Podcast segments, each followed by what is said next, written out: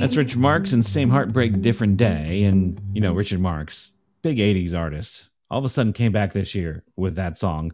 But there was another artist in the last year who came back, another band that came back from a much longer hiatus.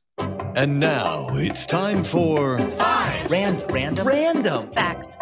You know, the Beatles have that song now and then, then and now, whatever it is.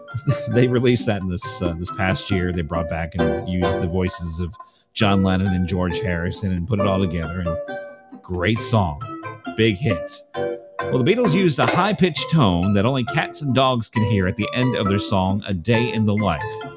It was John Lennon's idea. Just one of your random facts for today.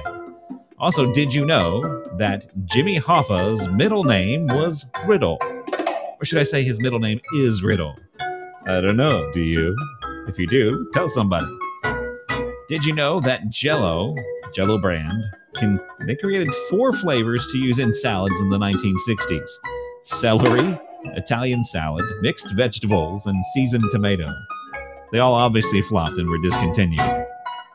Also, did you know in the Canadian Football League's championship game, you know, NFL weekend, big sports weekend, playoffs coming up, in the CFL, they give out an MVP award and a second award called the Most Valuable Canadian for the best player in the game who's actually from Canada.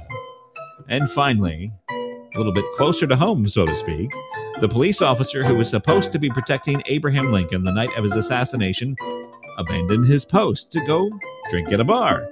He was charged with neglect of duty, but eventually the charges were dropped.